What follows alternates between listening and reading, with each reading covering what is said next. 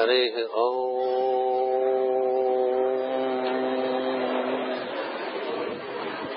మేధాం మే ఇంద్రో దదాతు. మేధాం దేవి సరస్వతి. మేధాం మే అశ్వినావుభౌ ఆదత్తాం పుష్కరస్రజా.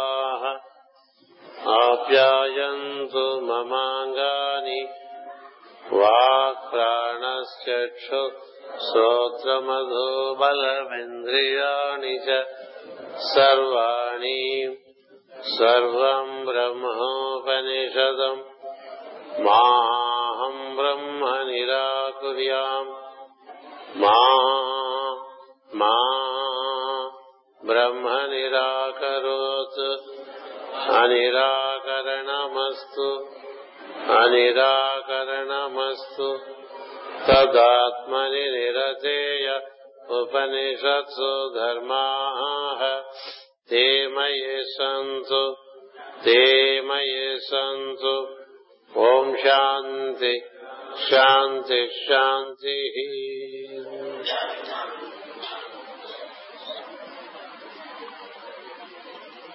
మహాత్ముడైనటువంటి భీష్ముడు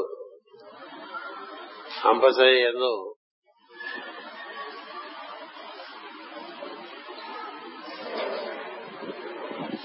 పరుణి దేహత్యాగం చేయడానికి సంసిద్ధుడై ఏ ఏ దైవమును తాను చేద్దాం అనుకుంటున్నాడో ఆ దైవము భూమిపై మాయాదేహమును ధరించి ఉన్నాడని గుర్తించిన వాడు అవటం చేత ఆయన ఆరోగ్యం కోరటం మొదలుపెట్టాడు. ఆయన ఆరోగ్య కోరి దేహాన్ని వదలాలనేటువంటి ఒక సంకల్పంలోకి భీష్ముడు ప్రవేశించడం హస్తిన సంబరములతో కూడినటువంటి ఒక రాజప్రాసాదం నందున్నటువంటి శ్రీకృష్ణుడు తన ప్రాతకాల ధ్యానమునందు గమనించి యుధిష్ఠుడు తన దగ్గరికి రాగా ఆ విషయాన్ని తెలియపరుస్తాడు. అది భారతంలో అలా ఉంటుంది.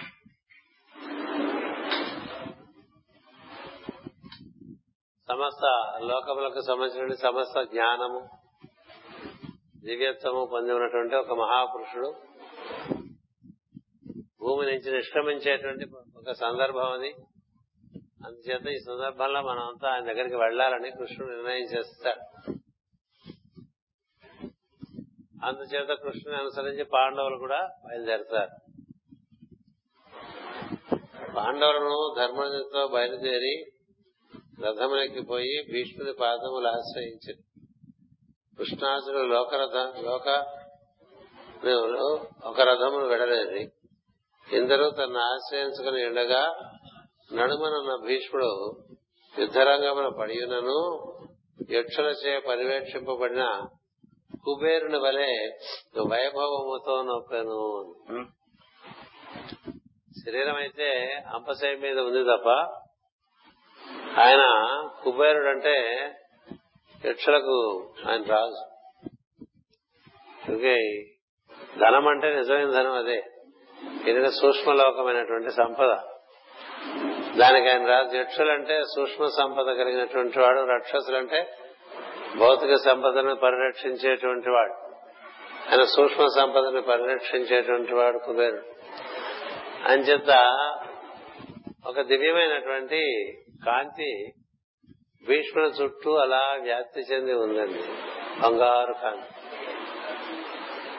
ఈ కుబేరుడు కింద యక్షులతో వచ్చాట అంటే అర్థం ఏంటంటే అదంతా ఆ ప్రాంతం అంతా కూడా ఎక్కడైతే భీష్ముడు పరుండి ఉన్నాడో క్షీణించి ఉన్నాడో ఆ ప్రాంతం అంతా కూడా ఒక చక్కగా వెలుగుతో నిండిపోయిందిట. వీళ్ళంతా బిజీగా యుద్ధం చేసుకున్నారు కదా. భీష్ముడు నిష్క్రమించగానే ద్రోణాచార్యుని మహాశరణిగా పెట్టుకుని యుద్ధం కొనసాగించారు. పది రోజుల యుద్ధం భీష్ముడితోనే అయిపోయింది. తర్వాత ఐదు రోజుల యుద్ధం ద్రోణుడితోనే అయిపోయింది. రెండు రోజుల యుద్ధం కన్నడతో అయిపోతుంది. ఓ రోజు యుద్ధం మిగతా వాళ్ళందరూ చేస్తారు. పద్దెనిమిది రోజుల యుద్ధం అయిపోతుంది. అయిపోయిన తర్వాత పట్టాభిషేకం. అందరూ వెళ్ళిపోయి సంబరాలు చేసుకున్నారు. తిరిగి వచ్చారు. ఈ లోపల ఈయన అలా పడుకుని ఉన్నారు. పడుకుని రాజ్యాభిషేక్ అయిన తర్వాత ధర్మజుడు. అప్పుడు తన దేహాన్ని వదలడానికి సంకల్పం చేసుకోవటం అనేటువంటిది భారతంలో కనిపిస్తుంది. అందువల్ల ఆ సంబరాల్లో ఉన్నటువంటి వారికి భీష్ముడి మరుపు వస్తుంది. కృష్ణుడు గుర్తు తెస్తాడు ఇంకా ఆయన అక్కడే ఉన్నాడు. అక్కడే ఉన్నాడు ఆయనని. అప్పుడు కొంత అందరూ నాకేం గుర్తుంటుందని నేను గుర్తుండదు కలిసి వెళ్తారు. కృష్ణుడు అర్జునుడు రథంతో రథంలో కృష్ణార్జున ఒక రథంలో వెళ్ళారట మిగతా వారంతా వారి వారి రథాల్లో వచ్చారని భాగవతం చెప్తారు అలా వచ్చి చూస్తే దూరంగా అక్కడంతా మారిపోయింది. సీన్ మారిందంట చూసారా? అక్కడ దృశ్యం అంతా మారిపోయింది. అక్కడ ఎలా ఉన్నదంటే ఒక వెలుగు ఆవరణలో భీష్మున్నాడు పరిరక్షింపబడుతూ ఉన్నాడు. వెలుగు ఆవరణలో భీష్ముడు పరిరక్షింపబడుతూ ఒక వైభవంగా ఉందిటండి చూడటానికి. చచ్చిపోయేవాళ్ళు. కాసేపట్లో చచ్చిపోతారట అంటే అక్కడ వాతావరణం ఎలా ఉంటుంది మామూలుగా? అదృష్టం కొద్ది ఎవరు చుట్టూ లేకపోవడం వల్ల భీష్ముడికి ఏడ్చేవాళ్ళు మొత్తుకునేవాళ్ళు. అందుకని మహాత్ములు ఎవరు కూడా అందరూ సూచించడం చోట చచ్చిపోవట. అదొకటి. ఎవరు లేకుండా చూసి వెళ్ళి చచ్చిపోతూ దేహం వదులుతా అట్ట. వాళ్ళందరూ అలాగే వదిలారు ఈ భారతంలో వాళ్ళందరూ కూడా. ఏను కూడా అంతేట శరీరం వదలాలంటే పది జంతువులు చూస్తున్న చోట దేహం వదులుతుంది ఎవరూ లేని చోట ప్రశాంతమైన వాతావరణంలో దేహం వదులుతుంది. అందుకని మరణించే వారికి మిగతా వారు చేయవలసిన సహకారం ఏంటంటే అక్కడ ప్రశాంత వాతావరణం ఏర్పరచాలి. ఆయన ఊరికే కంగారు పెట్టేసి ఆయన ముక్కులో గొట్టాలు పెట్టేసి గొంతు కోసి గొంతులో కట్ట గొట్టాలు పెట్టేసి చేతుల కాళ్ళకు కూడా అవి ఇవి గుచ్చేసి పెట్టేశారనుకోండి. రెండు కాళ్ళకి రెండు రెండు చేతులకి రెండు నాలుగు ముక్కులో రెండు ఆరు గొంతులో రెండు ఎనిమిది దింపేసి కూర్చోబెడితే మనం వాడికి ఉపకారం చేస్తున్నామా అపకారం చేస్తున్నామా మనమే చూస్తాం అందుచేత ఆ విధంగా ఆయన వీళ్ళంతా లేరు ఆయన ధరుడైన మహాజ్ఞాని. అలా ఉన్నాడు. ఎందుకని? తండ్రికి ఇచ్చిన మాట ప్రకారం ఆ రాజ్యం సురక్షితమై ఉండాలి సుభిక్షమై ఉండేటువంటి సుభిక్షముగా ఏర్పరిచేటువంటి రాజు ఏర్పడాలి అంతవరకు అని ఉండాలి. అందుచేత అలా ఉండటం జరుగుతుంది. ఇప్పుడు అయిపోయింది ఆ కార్యక్రమం. అందరూ వచ్చారు. వచ్చి అందరూ చూస్తే అక్కడ ఆయన పరిస్థితి వేరుగా ఉంది. ఆయన యక్షుల చేత గంధర్వుల చేత కుబేరుడి చేత రక్షింపబడుతున్నట్టుగా ఒక దివ్యమైనటువంటి కాంతి ఆ విధంగా ఏర్పడి ఉన్నది అక్కడ. స్వర్గము నుండి దెబ్బతిని నేల కూలిన ఒక వింత దేవత వలె యుద్ధ భూమిలో భీష్ముడు పడి ఉండేను అన్నారండి. స్వర్గం నుంచి ఓ దేవత నేల మీద పడిపోతే దాని యొక్క దివ్యత్వం దానికి ఎలాగో ఉంటుంది సహజం కదా? ఆ దివ్యత్వం ఉండటం చేత ఏముంది? నాకు అంత కాంతివంతంగా ఉంటుంది. ఇప్పుడు అందరూ హజీ హజీ హజీ అని పోతూ ఉంటారు కదా? అది పైనే పైలోకాల నుంచి పడ ఒక శిల. ఆ శిల దాని చుట్టూ చాలా తిరుగుతుంటారు? అసలుకి వేరే కథ ఉన్నది. మనకి ఇప్పుడు ఆ కథలకు మనం వెళ్ళక్కర్లేదు. ప్రస్తుతం అది కూడా ఒక దివ్యశిలే దివ్యశిల ఉన్న చోట అలా చేరిపోతూ ఉంటారు. ఏడు కొండల మీద ఉన్నటువంటిది కూడా దివ్యశిలే అది మొదట్లో ఆ శిలను ఒక రూపంగా చెక్కారు చెక్కి బాల అని బాలాజీ అని పేరు పెట్టుకున్నారు. ఆ బాల నెమ్మదిగా ఇంకొక ఆయన వచ్చి వెంకటేశ్వరుడుగా తీర్చిదిద్దారు. అందుకని ఆయన బాలాజీ వెంకటేశ్వరుడు. శంకర్లు వచ్చి బాలస్వరూపంగా మార్చారట ఆ శిలని. ఎందుకని ఆ శిల భూమికి సంబంధించింది కాదు. భూమి మీద పడ్డది. ఇట్లా కొన్ని పడుతూ ఉంటాయి అప్పుడప్పుడు. మనం మనం తెలిసేట్టు పడవు. తర్వాత తెలుస్తాయి. తెలియటం చేత అక్కడికి వెళ్తే మనకి అంతా వైభవమే. ఇలా ఈ వైష్ భీష్ముడు. ఆ నిజంగా దేవలోకంలో వాడే కదా? అక్కడికి దిగి వచ్చాడు కదా?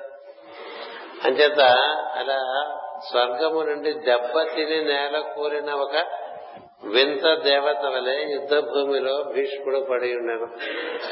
అతని పాదములకు నమస్కరించి పాండవులు వారిని ఆశ్రయించిరి. చుట్టూ చేరిపోయారు.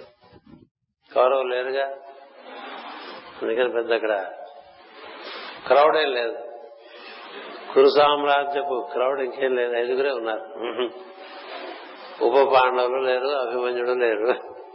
కదా? ఇంకా పరీక్షిత్తు రాలేదు. ఇది కదా వెళ్ళారు చుట్టూ చేయలేదు అతడ పరమధర్మములు చెప్పబడినని తెలిసి అదే సమయమునకు బృహదర్శుడు భరద్వాజుడు పరశురాముడు గురుగారు. పరశురాముడు. కశ్యపుడు అంగిరసుడు విశ్వామిత్రుడు ధౌమ్యుడు సుదర్శనుడు సుకుడు వ్యాసుడు వశిష్ఠుడు నారదుడు తమ తమ శిష్యులతో కదిలి వచ్చారండి. ఇలా ఎవరికి జరగదు మామూలుగా కదా? అంటే అప్పటికుండేటువంటి ఋషులందరూ వచ్చేసారు. నారదుడు వచ్చేసాడు. నారదుడు వచ్చేట అంటే ఇంక మరి చాలా పెద్ద విషయం. వ్యాస మహర్షి తన శిష్యులతో వచ్చేసాడు. వ్యాసుడితో పాటు సూపుడు వచ్చేసాడు వశిష్ఠుడు వచ్చాడు. అంగిరసుడు వచ్చాడు కశ్యపుడు వచ్చాడు భరద్వాజుడు వచ్చాడు విశ్వామిత్రుడు కూడా వచ్చాడు. కదా? ఎంత వైభవపేతమైనటువంటి సమయం. ఎందుకు వచ్చారంటే ఇక్కడ కృష్ణుడు వీళ్ళందరినీ తీసుకుని వచ్చాట అంటే తప్పక ఇక్కడ ఏదో దివ్య సందేశం ఉంటుందని తెలిసి అది వినాలనే కుతూహలంతో వీరందరూ చేరటండి పరమధర్మములు చెప్పబడవ చెప్పబడనని తెలిసి అదే సమయానికి వీళ్ళంతా వచ్చేశారు వారందరి దర్శనకు సంతోషపడి దేశము కాలము వాని విభాగములు చక్కగా తెలిసిన భీష్ముడు వారి ఎందు పూజ్య భావము వహించను. అంటే తనకి తన ఎందు వాళ్ళందరికీ ఎలాంటి వాత్సల్యం ఉన్నదో ఎలాంటి భక్తి భావం ఉన్నదో ఎలాంటి అవగాహన ఉన్నదో అదంతా ఒక్కసారిగా చూశాడు. దేవర్షి వచ్చాడంటే ఎంతగానో చెప్పాల్సిందే. అన్నిటికీ మించి కృష్ణుడు వచ్చాడు. కృష్ణుడు ఆటం బట్టి వీళ్ళంతా వచ్చారు లాదరా కదా? కృష్ణుడు ఆటం బట్టి మా మా గురువు గారు కూడా ఎవరన్నా ఉండిపోతే ఊళ్ళో ఆయన వెళ్ళేవారు ముందు శ్మశానానికి. ఎందుకంటే ఆయనే వెళ్తే మరి మిగతా వాళ్ళంతా ఆయన ఇంట్లో కూర్చుంటారా? కూర్చుంటారా? కూర్చోలేదు. కూర్చుంటే మర్నాడు భయం చేస్తారేమన్న భయం చేత కూడా వెళ్ళేవాళ్ళు. ఎలా? నాకు కనపడలేదు శ్మశానంలో అని అడుగుతారు. ఎందుకంటే అది ఒక పుణ్యమైన సన్నివేశం. జీవుడు దేహం వదిలి వెళ్ళటం అనేటువంటిది ఒక పుణ్యఘట్టంగా భావించవచ్చు. దానితో మనం సహకరించాలి. అలాగే మనకి సహకారం లభిస్తుంది. అంతేగాని వాడు వెళ్ళిపోతే మనం అసలు మన మరలో మనం ఉండిపోకూడదు. ఎవరైనా మన మన తోటి వారు ఒకరు వెళ్ళిపోయారని తెలిస్తే అప్పుడు కార్యక్రమాన్ని మూసేసి ఆయన సాగనంపి హృదయపూర్వకంగా సాగనంపి తర్వాత మళ్ళీ స్నానం చేసి మళ్ళీ కార్యక్రమాలు ప్రారంభం చేసుకోవటమే. అది మాస్టర్కి గారు ఇచ్చిన సాంప్రదాయం. జగద్గురు పీఠం సభ్యులు అనుకునేవాడు అందుచేత ఇక్కడ భీష్ముడు వెళ్ళిపోతుంటే కృష్ణుడు వచ్చేసరికి వీళ్ళందరూ వచ్చేసారు. వాళ్ళందరి ఎందుకు పూజ్యభావం వహించట భీష్ముడు. ప్రత్యేకముగా కృష్ణుని చూసి అందరిని చూశాడు అయిపోయింది. ప్రత్యేకముగా కృష్ణుని చూసి ఇతడు మాయాచే దేహము అంగీకరించి వచ్చిన సర్వేశ్వరుడు అన్నాడు. మాయచే దేహమును అంగీకరించినటువంటి సర్వేశ్వరుడు. నా భాగ్యవశమున మానవుడుగా దర్శనమిచ్చాను అన్నాడు. ఆ పద్యం మనం బట్టి పట్టుకోవాలి. మాయాంగీకృత దేహుడై అఖిలేశ్వరుడు మనుజుడైనాడని ప్రజ్ఞాయత్త చిత్తము నా గాంగేయుడు పూజనము చేసను కృష్ణున్ జిష్ణున్ మాయాంగీకృత దేహం ఇది కూడా అంతే. ఇది మాయ దేహమే. అదే నేను అన్నాను రాయలసీమలో అంగి అంటారు చొక్కా వేసుకుని చొక్కాని అంగి అంటూ ఉంటారు. చొక్కా వేసుకుంటే శరీరాలు వేసుకున్నాం మనం. మనం ఇదే అనుకుంటాం అది మన దురదృష్టం. కదా? మన శరీరమే మనం అని కదా భావిస్తూ ఉంటాం. మన శరీరమే మనం అనుకున్న వాడికి దాంతోనే సరి. ఆయన తన శరీరం తాను అనుకోవట్ల ప్రజ్ఞాయత్త చిత్తుడై అన్నాడు. ఆయన చిత్తమునందు అసలు దేహాత్మ భావనే లేదు. అందుకని పద్దెనిమిది చదివా. వేరే ఉద్దేశం లేదు. మాస్టర్ గారు కొంతేమో ముందు వివరణలోను కొంత వెనకాల టీకా తాత్పర్యాలను పెడుతుంటారు అంచేత పద్యం చదువుకోవాలి ఎప్పుడు. మాయాంగీకృత దేహుడై అఖిలేశ్వరుడు మనుజుడైనాడని ప్రజ్ఞ ఆయత్త చిత్తము. పరిపూర్ణముగా ఆత్మ ఆవరించున్నటువంటి చిత్తం అది. దానికి దేహాత్మ భావన లేదు. ఎప్పుడు పోయింది. ఎందుకంటే వదిలేయడానికి రెడీ అయిపోవడం వల్లే యక్షులు కనిపిస్తారు లేకపోతే కనిపించరు. శరీరమును దాటి అంటే విడిపడి ఇహ బయలుదేరదాం అనుకున్న వాళ్ళకి స్వచ్ఛందంగా వాళ్ళకి యక్షలోక దర్శనం ఉంటుంది. యక్షులంటే సూక్ష్మముగా సూక్ష్మలోక ప్రజ్ఞలవి. రాక్షసులంటే భౌతిక లోక ప్రజ్ఞలవి. నైరుతిలో మనకి రాక్షసులు ఉంటారు. ఉత్తరంలో కుబేర స్థానం అంటాం కదా అక్కడ యక్షసులు ఉంటారు. ఎక్కడుందికో ఉత్తరం ఇక్కడ శిఖ. అంటే ఇక్కడి వాళ్ళు దర్శనం చేయాలట అంటే మనం అక్కడికి చేరినటువంటి వాళ్ళం అయి ఉండాలి లేకపోతే అవును వాళ్ళందరూ పరివేశిస్తూ వస్తే ఈయన కేవలం ఆత్మస్వరూపుడుగా ఉంటూ ఇక ప్రయాణం చేద్దామనేటువంటి ఉద్దేశంలో ఉండి కృష్ణుని అనుమతి కోరటం చేత వీళ్ళెంతమంది చేరినా అందరికీ పూజ్య భావంతో ఒకసారి చూచి కృష్ణుడి పక్క చూసి ఈ మాట అన్నాడండి ఆయన. ఇది కంద పద్యమే ఎలా కాదు అన్ని పద్యాలు బట్టి పట్టాలి ఒప్పుకోని లేకపోతే. ఇది ప్రతి రాత్రి చదువుకోవాలి చదువుకోవాలి. అలాంటి పద్యాలు. మాయాంగీకృత దేహుండై అఖిలేశ్వరుండు మనుడైనాడని ప్రజ్ఞాయత్త చిత్తమున గాంగేయుడు పూజనము చేసే కృష్ణున్ జిష్ణు పూజించాడు. పూజించాడు. అంటే పూజ అంటే అప్పుడు మానసికమైన పూజే కదా. మరియు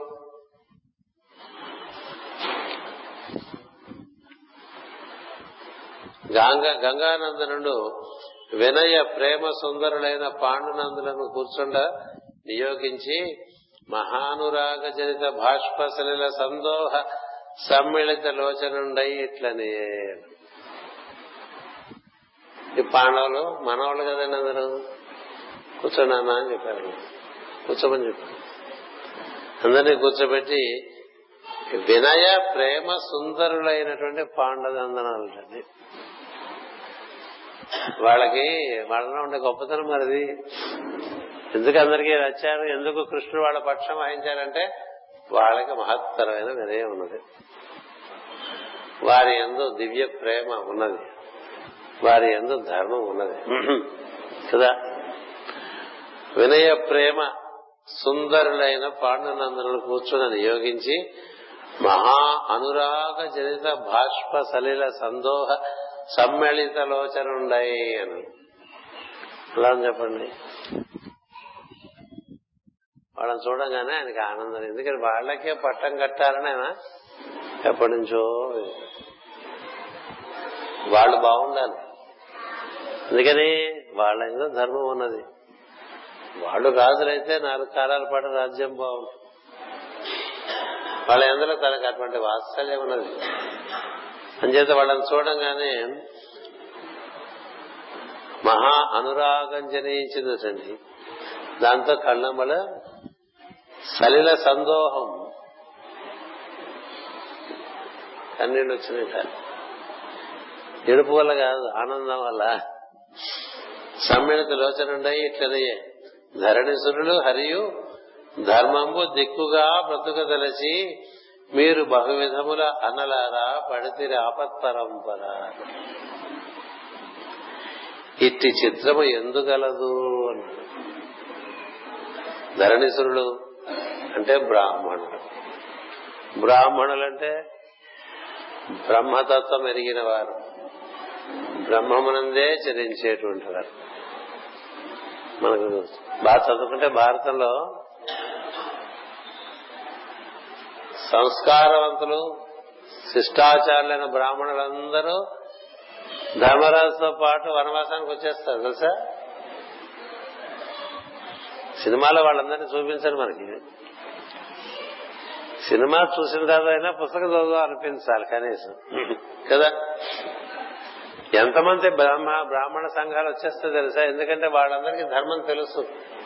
ధర్మం లేని చోట మనం ఎందుకు ఉండాలని వెళ్ళిపోయారు? అంతేగాని మనకి ఇల్లు ఉంది ఇక్కడ మనకి అన్ని మెడికల్ ఫెసిలిటీస్ ఉన్నాయి. అదే కదా ఊళ్ళు ఎవడు వానప్రస్థానం వెళ్ళపోవడానికి కారణం ఏంటి? మనకి ఇల్లు ఉంది పక్కన మార్కెట్ ఈ పక్కన మెడికల్ షాప్ ఉంది. ఎదురుగా పోతే డాక్టర్ గారు దొరుకుతాడు. ఆ మూల హాస్పిటల్ ఉంది. అక్కడ కదా మనం చచ్చిపోవాలి. అలా కదా అనుకుంటాం. ఈ బ్రాహ్మణులు మొత్తం హస్తిని వదిలేశారు. వదిలేసి వాళ్ళంతా పడి వచ్చేసారు అలా సందోహం సందోహం సందోహం సందోహం. ధర్మ. చేస్తే ఆయన చూడండి ఆయన నిజంగా రాజు ఎలాంటి రాజు ధర్మరాజు? అది వేరే చెప్పుకోవాలి ఇప్పుడు చెప్పుకోకూడదు. ఆయన చాలా బాధపడిపోయాడు ఇంతమంది నన్ను రాజు కదా ఆశ్రయించే వారిని పోషించాలి. కదా? ఆయన ఈ ధౌమ్యుని అడుగుతాడు ఇది ఎలా ఈ బాధ ఇంతమంది బ్రాహ్మణులు. వీరికి నేను నియమిత సమయంలో ఆహారం ఇవ్వకపోతే ఆ పాపం నాకు చుట్టుకుంటుంది కదా. నేను ఏ విధంగా వీళ్ళని పోషించాలి? ఇప్పుడు ఏమీ లేని వాడిని అయిపోయాను కదా అని అడిగితే ధౌమ్యుడు సలహా చెప్తాడు. ప్రార్థన చేయమంటాడు. చేస్తే అక్షయ పాత్ర మరి అక్షయ పాత్ర వస్తే ఇంకేముందండి? ఎంతమందికైనా పెట్టచ్చు వీళ్ళు తినచ్చు. అదొకటి చేత్తో పట్టుకుని చోట్లకి వెళ్ళిపోయారు వనంలో వాళ్ళకి. వాళ్ళ వనవాసం అంటే మహాత్ములకి వనవాసంలో రకరకాల సహకారం లభిస్తూ ఉంటుంది. ఎంచేత ధర్మంలో ఉండటం చేత. ధర్మంలో ఉండేటువంటి వాడు అరణ్యంలో ఉన్నా వాళ్ళేమో పులి పుట్ర ముట్టుకో. ధర్మం లేనివాడు ఊళ్ళో ఉన్నా ఆపదలు వచ్చేస్తాయి. కదా? అందుచేత ఆయన ధర్మంలో నిలబడ్డటువంటి వాడు వీళ్ళందరే అలాంటి ధర్మరాజు ఎందుకు వచ్చింది ఆయన ఎందుకు వచ్చాం మనం? ఆయన ఆ విధంగా అందరికీ అలాంటి ధర్మరాజు వచ్చాడు కదా? అందుకని ఈ బ్రాహ్మణులందరినీ పోషిస్తూ ఉంటాడు ఈయన. ధర్మరాజు పెద్ద వరం ఏంటంటే ఇంతమంది బ్రాహ్మణుల్ని పన్నెండు సంవత్సరాల వనవాల వనవాసాలను పోషిస్తాడండి. అజ్ఞాతవాసం అప్పుడు మరి మీరు నా చుట్టూ ఉంటే నేను తెలిసిపోతా కదా ఎక్కడ ఉంటాను అందుకని నా కోసం మీరంతా మీ ప్రదేశాలకు వెళ్ళిపోమంటే వెళ్ళిపోతారు మనకి సినిమా పరిజ్ఞానమే ఉండటం వల్ల మనం ఈ ఐదుగురు ఆవిడతో కలిసి తిరిగారు అనుకోండి ధౌమ్యుడు five plus one plus one ఏడుగురు గురించి చెప్తూ ఉంటారు. వెనకాల బ్రాహ్మణ సమూహాలు ఉంటాయి. ధౌముడు రోజు ఏవో పురాణాలు వినిపిస్తూ ఉంటాడు. పుణ్యక్షేత్రాలు చూపిస్తూ ఉంటాడు వీళ్ళందరికీ. పన్నెండేళ్ళు ఏం చేయాలి కనుక పుణ్యక్షేత్రాలన్నీ అడవులోనే ఉన్నాయి. అన్ని చూపించేస్తూ ఉంటాడు. ఇలా బ్రాహ్మణులను పోషించాడు ధర్మరాజు. ఊరికి తెలుసుకుంటే లాభం? మరి వాళ్ళు పోషించేవాడు ఊరికి ఉంటాడా? వాడు ఆశీర్వదిస్తూ ఉంటాడు. కదా? బ్రాహ్మణ ధర్మం ఏంటంటే ఆశీర్వదించడం తాను భోజనానికి తృప్తి చెంది అద్భుతమైన ఆశీర్వచనాలు అందిస్తూ ఉండాలి. అది ధరణి సురులైతే అంటే భూమి మీద తిరుగుతున్న దేవతలు లాంటి బ్రాహ్మణులు కొంతమంది ఉంటారు. ఇప్పుడు కాదు అప్పుడు. ఇప్పుడే ఉందండి అక్కడెక్కడ అక్కడెక్కడ ఉంటారు. అలాంటి వాళ్ళందరినీ నువ్వు పోషించావు కదా అంటున్నాడండి భీష్ముడు. ధరణి సురులు హరియు సాక్షాత్ కృష్ణుడు. కదా? సాక్షాత్ శ్రీ మహావిష్ణువే మీ దగ్గర చేరాడు. బ్రాహ్మణులు మా ఊళ్ళో గడిపారు కదా? భీష్ముడు చూశాడు కదా? ఈయన వెళ్ళిపోగానే ఊళ్ళో బ్రాహ్మణులు వెళ్ళిపోయారు. ఆయనతో పాటు వెళ్ళిపోయారు. మరి ఇంకా ఆ ఊరికి ఏం ఆశీర్వచనం ఉంటుంది? హస్తనకి? ఏం బలం ఉంటుంది? మనకు కూడా చెప్పారు కదా అప్పించువాడు వైద్యుడు ఎప్పుడు నడతగపారు ఏరు ద్విజుడు అన్నారు. చివరికి అన్నారా అనలేదా? ఇంపార్టెన్స్ కలిగల ఏమిటి? అప్పించువాడు వాడు ఉండాలి మనం అప్పు చేయడానికి. అప్పించువాడు వైద్యుడు రోగాలు. వైద్యుడు. తాటానికి శుభ్రమైన నీళ్ళు. ఎప్పుడ ఎప్పుడు నిలదగక పారు నేరును ద్విజుడు అన్నాడు. ద్విజుడు అంటే రెండోసారి పుట్టినవాడు అని అర్థం. రెండోసారి పుట్టినవాడిని ద్విజుడు అంటారు. అందరినీ అందరు బ్రాహ్మణులు ద్విజులు కాదు అందుకే ఉపనయనం చేస్తూ ఉంటాం మనం. కదా? మన ఉపనయనాలన్నీ పెళ్ళికి వీసాలి అంతకన్నా. ద్విజులు ద్విజుడుంటే ద్విజుడంటే వాడు మళ్ళీ పుడతాడు దేహంలో. అంటే తల్లో బంగారు శరీరాన్ని ఏర్పాటు చేసుకుని మళ్ళీ అందులో జన్మిస్తాడు వాడు ద్విజుడు రెండవసారి వెలుగులో పుట్టినవాడు. అలాంటి వాడు ఉండే ఊళ్ళో ఉండమన్నారు. అలాంటి వాళ్ళు ఈయన చుట్టూ బోల్డ్ మంది ఉన్నారంటే నీకు ఎంత ఆశీర్వచనం అండి? ఎంత బలం అండి? అది కాక సాక్షాత్తు శ్రీ మహావిష్ణువే పక్కన కూర్చున్నాడు. ధరణసురుడును హరియు ధర్మంబు. ధర్మమే లేకపోతే ఇదంతా ఏం లేదు. వీళ్ళ దగ్గర ధర్మం ఉండటం చేత బ్రాహ్మణులు చేరారు. వీళ్ళ దగ్గర ధర్మం ఉండటం చేత విష్ణుమూర్తి చేరారు. ఏది ఉండటం చేత చేరారు అది చెప్పారు. దిక్కుగా బ్రతుకు తెలిసి అలా బతుకుదాం అనుకున్నారండి వాళ్ళు. వాళ్ళు పుట్టిందే వనంలో ఈ పాండవులందరూ. కదా? అందరూ హిమాలయ ప్రాంతాల్లో పుట్టిన వాళ్ళే హస్తిలో పుట్టిన వాళ్ళు ఎవరు లేరు ఇందులో. వాళ్ళు పెరిగిందే బ్రాహ్మణుల మధ్య. వాళ్ళకి తెలిసిందంతా కూడా ధర్మము. అందుకని ఈ ధర్మం ఆధారంగా బ్రాహ్మణ సమూహంలో పెరిగినటువంటి ఈ పాండవులు బ్రాహ్మణులే మనకు దిక్కనుకున్నారండి. ధర్మమే దిక్కనుకున్నారండి. కాబట్టి అక్కడ శ్రీ మహావిష్ణువు కూడా చేరాడండి. ఇంతమంది వెళ్ళాను మనకి దిక్కను బతికేటండి పాండవులు. అయినప్పటికీ మీకు చాలా కష్టాలు వచ్చినాయి.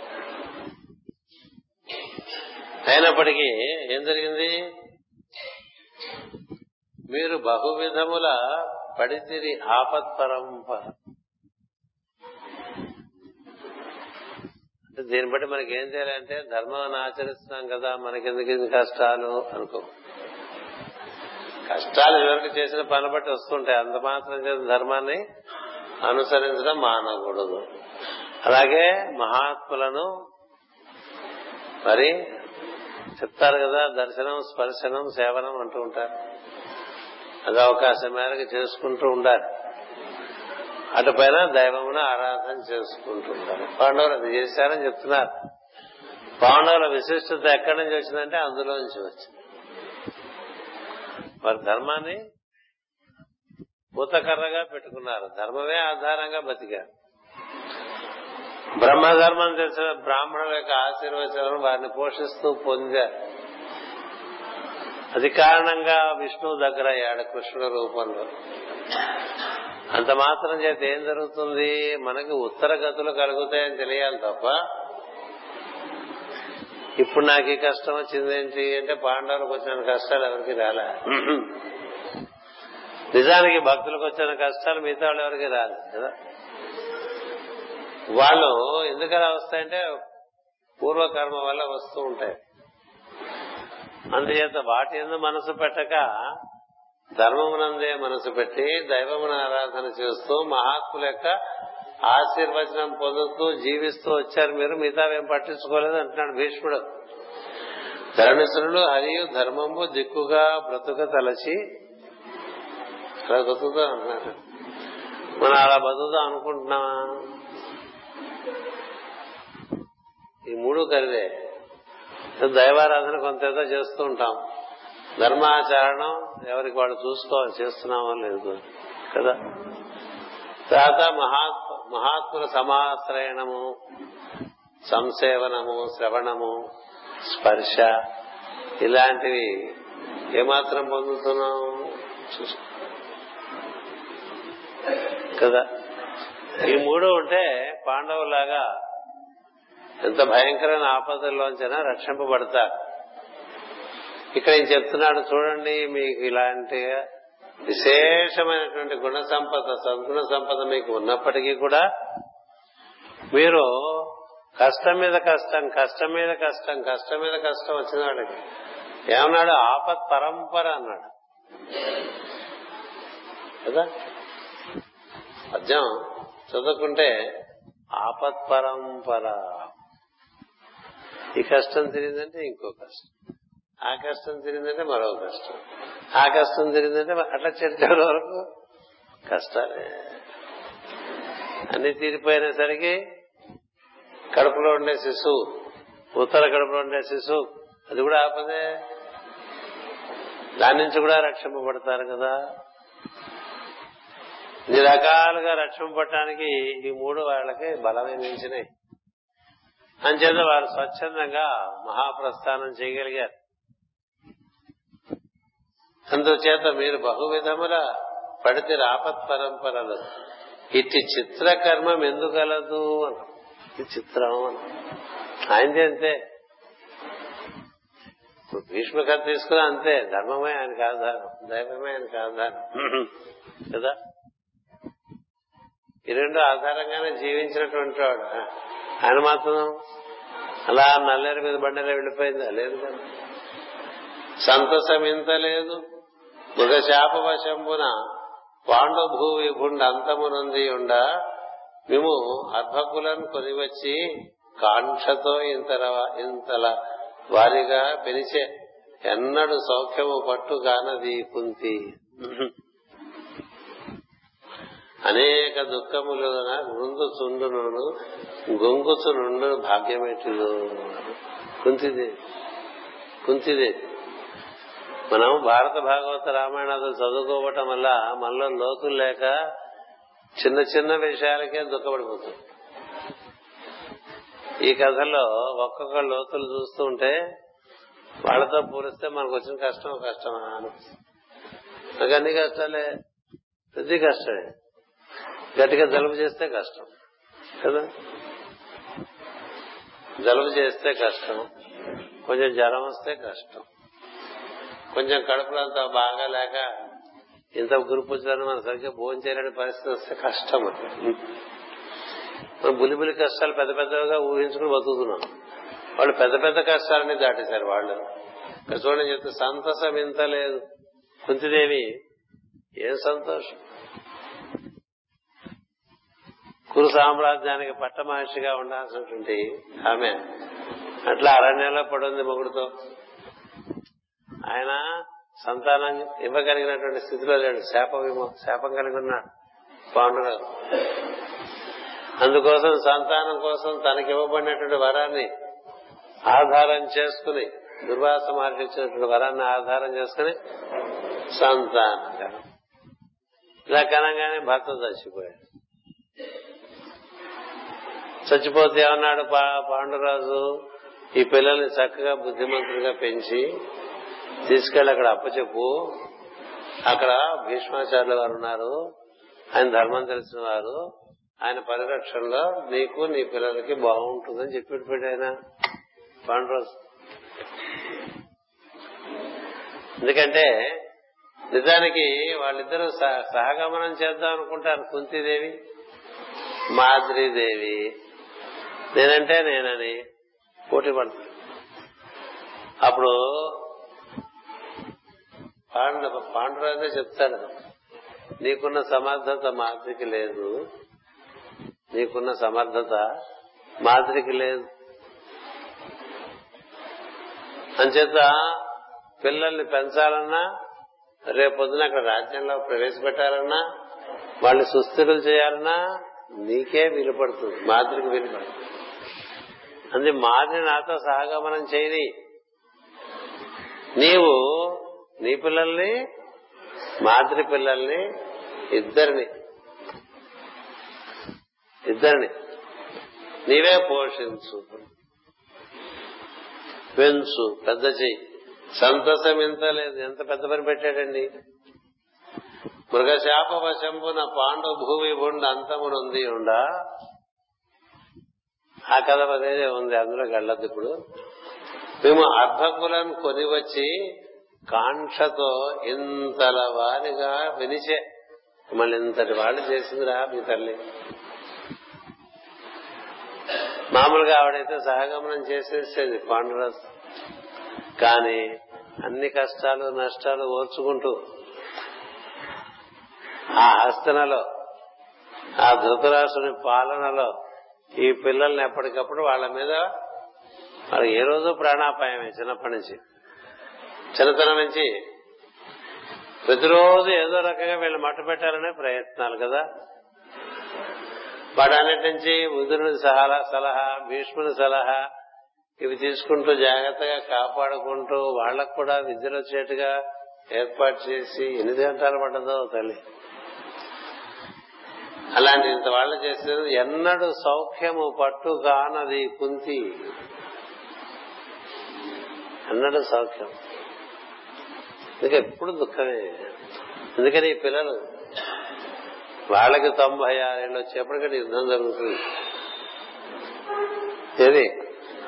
ధర్మరాజుకి తొంభై ఆరు కృష్ణుడికే తొంభై ఏళ్ళు అప్పటికి. అర్జునుడికి తొంభై ఏళ్ళు. భీమ భీముడు ధర్మరాజు ఇంకా పెద్దవాడు.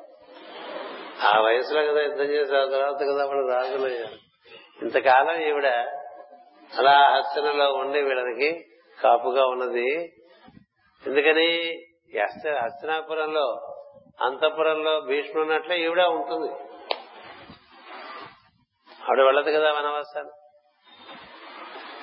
అందుచేత మాటి మాటికి మరి భీష్ముడి దగ్గరికి వెళ్ళి ఎన్నిసార్లు మొర పెట్టుకుని ఉండి ఉంటుందో? కదా? ఎన్నిసార్లు మొరపెట్టుకుని ఉంటుంది తన కొడుకుల గురించి. అలా అధర్మం జరుగుతుంటే ఎవరు ఏం చేయలేని పరిస్థితి ఉన్నప్పుడు ఆ తల్లికి క్షోభ కలిగినప్పుడల్లా ఇదొకటే ఎవెన్యూ ఇంకెక్కడికి వెళ్తుంది? ఎక్కడికి వెళ్ళి చెప్పుడు గాంధారి దగ్గరికి వెళ్ళలేదు. ఎందుకంటే ఆమె ధర్మమూర్తి అయినా ఆమె కొడుకుల వల్లే కదా ఆపద. గాంధారి వద్దకు వెళ్ళలేదు. ఎవరి దగ్గరికి వెళ్ళగలదు? భీష్ముడి దగ్గరికే వెళ్ళదు అందుకని ఆయనే చెప్పడం కరెక్ట్ ఇది. కదా? అంటే ఆవిడ ఎంత దుఃఖం పొందిందో ప్రత్యక్షంగా చూసినటువంటి వాడు గాంగేయుడే. అందుకని కుంతి అనేక దుఃఖముల గుందుచూ నుండును. ఆ భాగ్యం ఏంటిదో? భోజరాజు కుంతి భోజన కూతురు కుంతి. వసుదేవునికి సోదరి వసుదేవుని కృష్ణునికి మేనత్త కదా. అయినప్పటికీ అన్నట్టుగా ఉంది. ఎందుకు చెప్తున్నాడంటే భీష్ముడు చెప్తాడు మనం చెప్పలేము అంటే మాకు మంచివాళ్ళం మాకు కష్టాలు కష్టాలు ఏంటని అడగద్దు. ఇంతకన్నా మంచివాళ్ళు ఎవరున్నారు? భరించు. భరించడం నేర్చు ప్రకృతి ఎవరికి ఏది ఇవ్వాలో ఆమెకు తెలుసు అలాగే ఇస్తుంది. దాన్ని భరించి దాని ఏదో మన కర్తవ్యం నిర్వర్తించడం తప్ప ఇంకో మార్గం లేదు. అందుకని ప్రకోపించి ధర్మం నుంచి వ్యతిరేకంగా వెళ్ళిపోతే ఇంకా పాడైపోతుంది పెద్దల్ని దూషిస్తే మరీ పాడైపోతాం. మనకు కష్టం వచ్చింది ఊళ్ళో పెద్దలందరినీ దూషించాం అనుకోండి ఇంకా పాడు దైవాన్ని దూషించాం ఇంకా పాడు ధర్మాన్ని విసర్జించాం పూర్తిగా పోతాం. ఆమె అలా చేయలేదు. అందుకనే అంటాడు ఇక్కడ భీష్ముడు వాయువశంబులై ఎగసి వారి మింట కూడుచు బాయుసు నుండు కైబడి ప్రపంచము సర్వము కాలతంత్రమై వాయుసు కూడుసు నుండు ఒక భంగి చరింపదు కాలము అన్నియుం చేయుసు నుండును కాలము విచిత్రము దుస్తరం ఎటివారికి ఇదే మన కాలం పుస్తకం చేసుకున్నాము వాయువశంబులై ఎగసి వారిధరంబులు అంటే నీటితో ఉన్నటువంటి మేఘాలు వాయువు వల్ల అటు ఇటు ఇటు ఇటు ఇటు కదులుతూ ఉంటాయి కదా. అవి ఎటు కదులుతాయి ఎవరు చెప్పగలరు? గాలి బట్టి కదులుతాయి. అదిగో వచ్చేస్తామని డిప్రెషన్ అంటూ ఉంటాం కదా. లేదు లేదు ఇంకో చోటుకి వెళ్ళిపోయింది అంటూ ఉంటారు. లేదు మళ్ళీ ఇటే వచ్చిందంటారు. లేదు పైకి వెళ్తుందంటారు. లేదు కింద రోజుకో రకంగా చెప్పుకుంటూ ఉంటారు. ఎందుకు చెప్పుకుంటారు? అవి ఎటుపోతాయో కాలం చేతిలో ఉంది. కాలం చేతిలో. అది ఎలా పడుతుంది కలియుగలో? వర్షం కావాల్సిన చోట పడదు. అక్కర్లేని చోట అలా కొండపోతుగా కలిసి అక్కడ నష్టం కలిగిస్తుంది. అది కలియుగం. అకాల వర్షాలు కదా. ఈ వాయు ధరంబులంటే వాయు నీళ్ళు వాయువు చే ధరింపబడి ఉంటాయి. వాయువశంబుల ఎగసి వారి ధరంబులు వారి అంటే నీరు. మెంటలు వాయుసు కూడుతూ నుండి బాగా కలుస్తూ ఉంటాయి విడిపోతూ ఉంటాయి అలా తిరుగుతూ ఉంటాయి. అవి ఎక్కడ పడతాయో వారికి తెలియదు అదే కాలము నిర్ణయం చేస్తుంది ఎక్కడ వర్షం పడాలి ఎక్కడ వర్షం పడకూడదు. ఎవరికి నష్టం కలగాలి ఎవరికి కష్టం కలగకూడదు ఇలా నిర్ణయం కాలం చేసుకుంటుంది అలా కాలం చేతిలో తిరుగుతున్నటువంటి వాళ్ళ మనం మనకేం తెలుస్తుందని చెప్తున్నాడు ఇక్కడికి భీష్ముడు కాలము విచిత్రము దుస్తరం ఎటివారికి ఒక్క భరి ఒక్క భంగి జరింపదు కాలము. అన్నీ చేయుసునుండు అన్నీ. మనం జాతకాలు చూసుకుని ఇలా జరుగుతుందంటే అలా జరగకుండా ఇంకో రకంగా జరుగుతుంటుంది కదండి. ఏం గురుగారు ఇలా జరుగుతున్నారు ఇంకా అవన్నీ అవుతుంది అవుతుందంటాడు వాడికి ఏం తెలుసు? ఎవడికి తెలియదు కాలం గురించి ఎవరికి ఏం తెలియదు అని భీష్ముడు చెప్తున్నాడంటే అది మనం ఇంకెవరి దగ్గరికి వెళ్ళి కాలం గురించి అడగక్కలే వచ్చిందని తల వంచి అంగీకరించి మన కర్తవ్యం నిర్వర్తించడం ఒక్కటే సత్యం. మిగతావన్నీ ఊరికే అంటే ఉత్సుకత అంటారు చూస్తారా? ఉత్సుకత.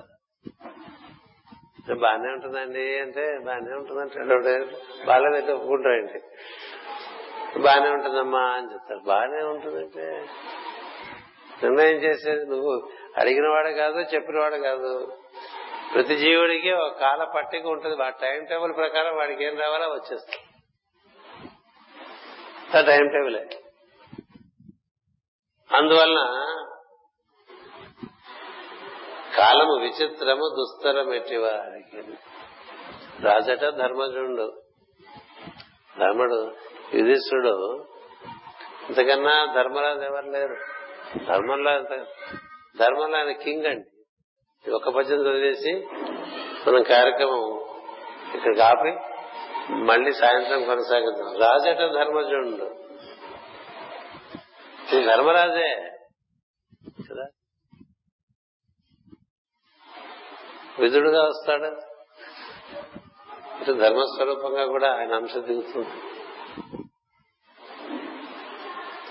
చిట్ట చివరికి ధర్మస్వరూపుడైన యమధర్మరాజే యుధిష్ఠుడి ఆశీర్వదిస్తాడు. చాలా బాగా చేశాడు. అంటే యముడు మెచ్చుకున్నటువంటి ఏకైక జీవి యుధిష్ఠుడు అంతకన్నా ధర్మం ఎక్కడా లేదు. కదా? అంత ధర్మం ఉన్నా కష్టం వచ్చిందేంటి? అంత ధర్మం? ఎవరు ఊహించలేని ధర్మం. కృష్ణ చెప్తాడు నువ్వు ఏం ధర్మం అయ్యా బాబు? ఎంతని ధర్మరాజు అంటాడు. పాండవ ఉద్యోగ విజయాల్లో తాటం కట్టి నీట దోసి కాంతకుని చేయగరా అని ఎంత పని చేసినా ఎన్ని చేసినా ఇంకా నువ్వు అట్లా శాంతంగా ధర్మంగా ఉంటావు. అదే అంటాడు రాజసూయంలో రాయబారంలో కూడా ఆయనకు ఒకటి కోపం రాలేదు కాబట్టి మీరంతా బతుకున్నారంట. కదా? కదా?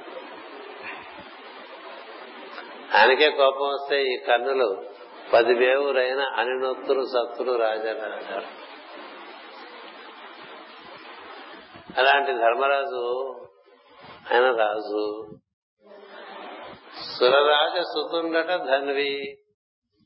సాక్షాత్ ఇంద్రుడు కొడుకే. ఎవరు? అర్జునుడు.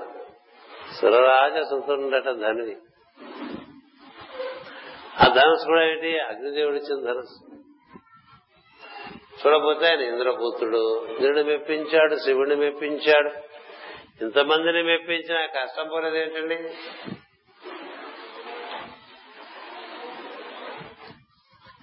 మనకి ఇవి చదువుకుంటే కానీ అవగాహన కాదు. ఆయన పోతే ధర్మానికి ఇంకా లోకంలో అంతకు మించి ఎవరు లేరు.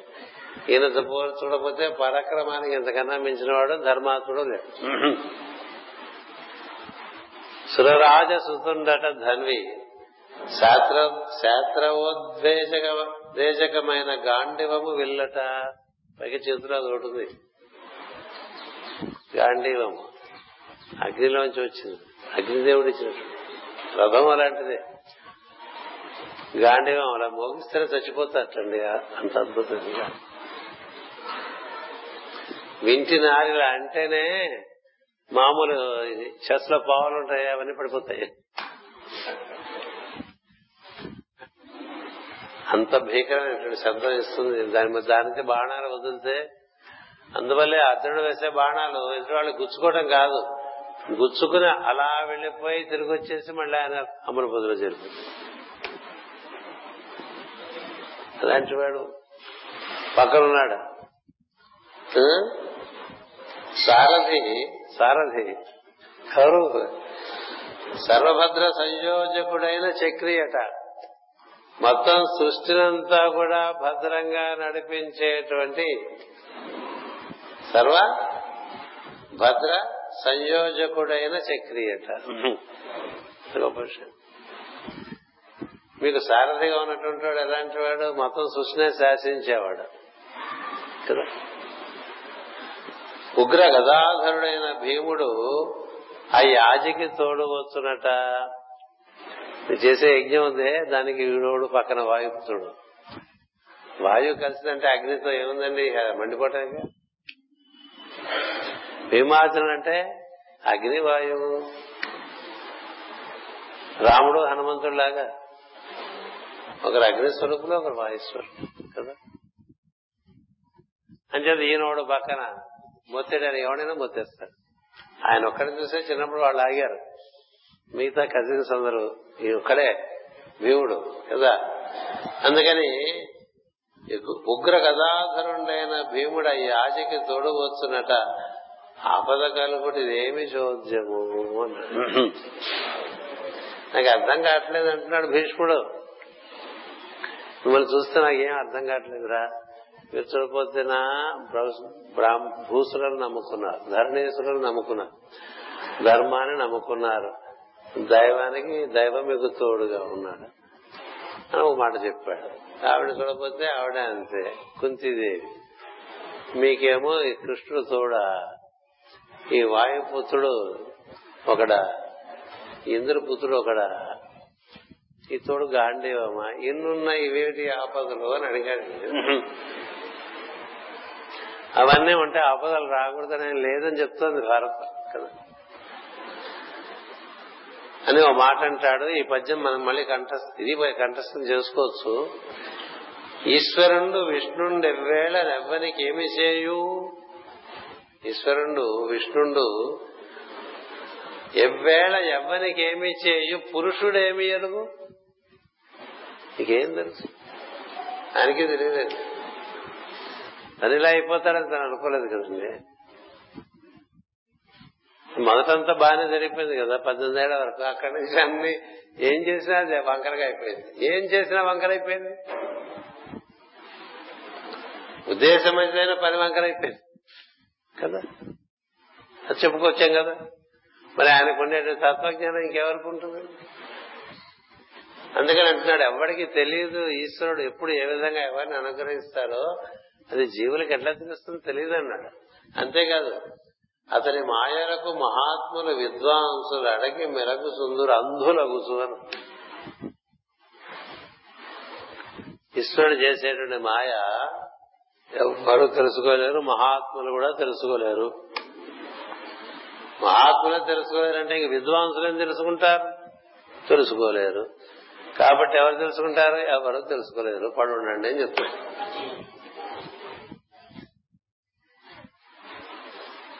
ఎందుకని? తాను అలా పడి ఉన్నాడు. తాను అలా ఈ సింహాసనం కాసుకోవడం కోసం ఆయనకి ఎంత పని అయిపోయిందండి? దాదాపు నూట యాభై ఏళ్ళ పని అయిపోయింది దానికి. రేపు మాపో వెళ్ళిపోదాం అనుకునే వాడికి అలా దశాబ్దాలు ఉంచేశారు అనుకోండి ఎలా ఉంటుంది?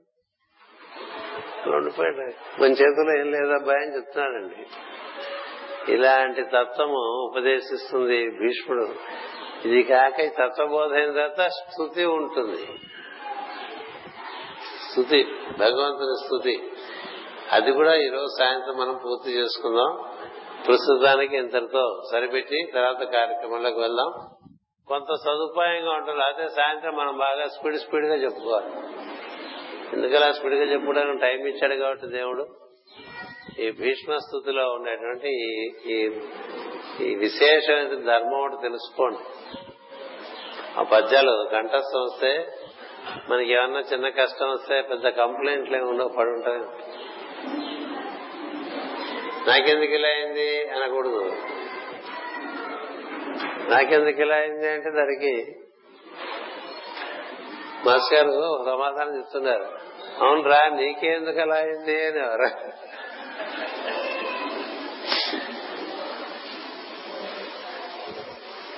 ఎవరికైనా ఎందుకు ఇలా అయిందానికి ఒకటే వాడికి తెలుసు. ఇంకెవరు?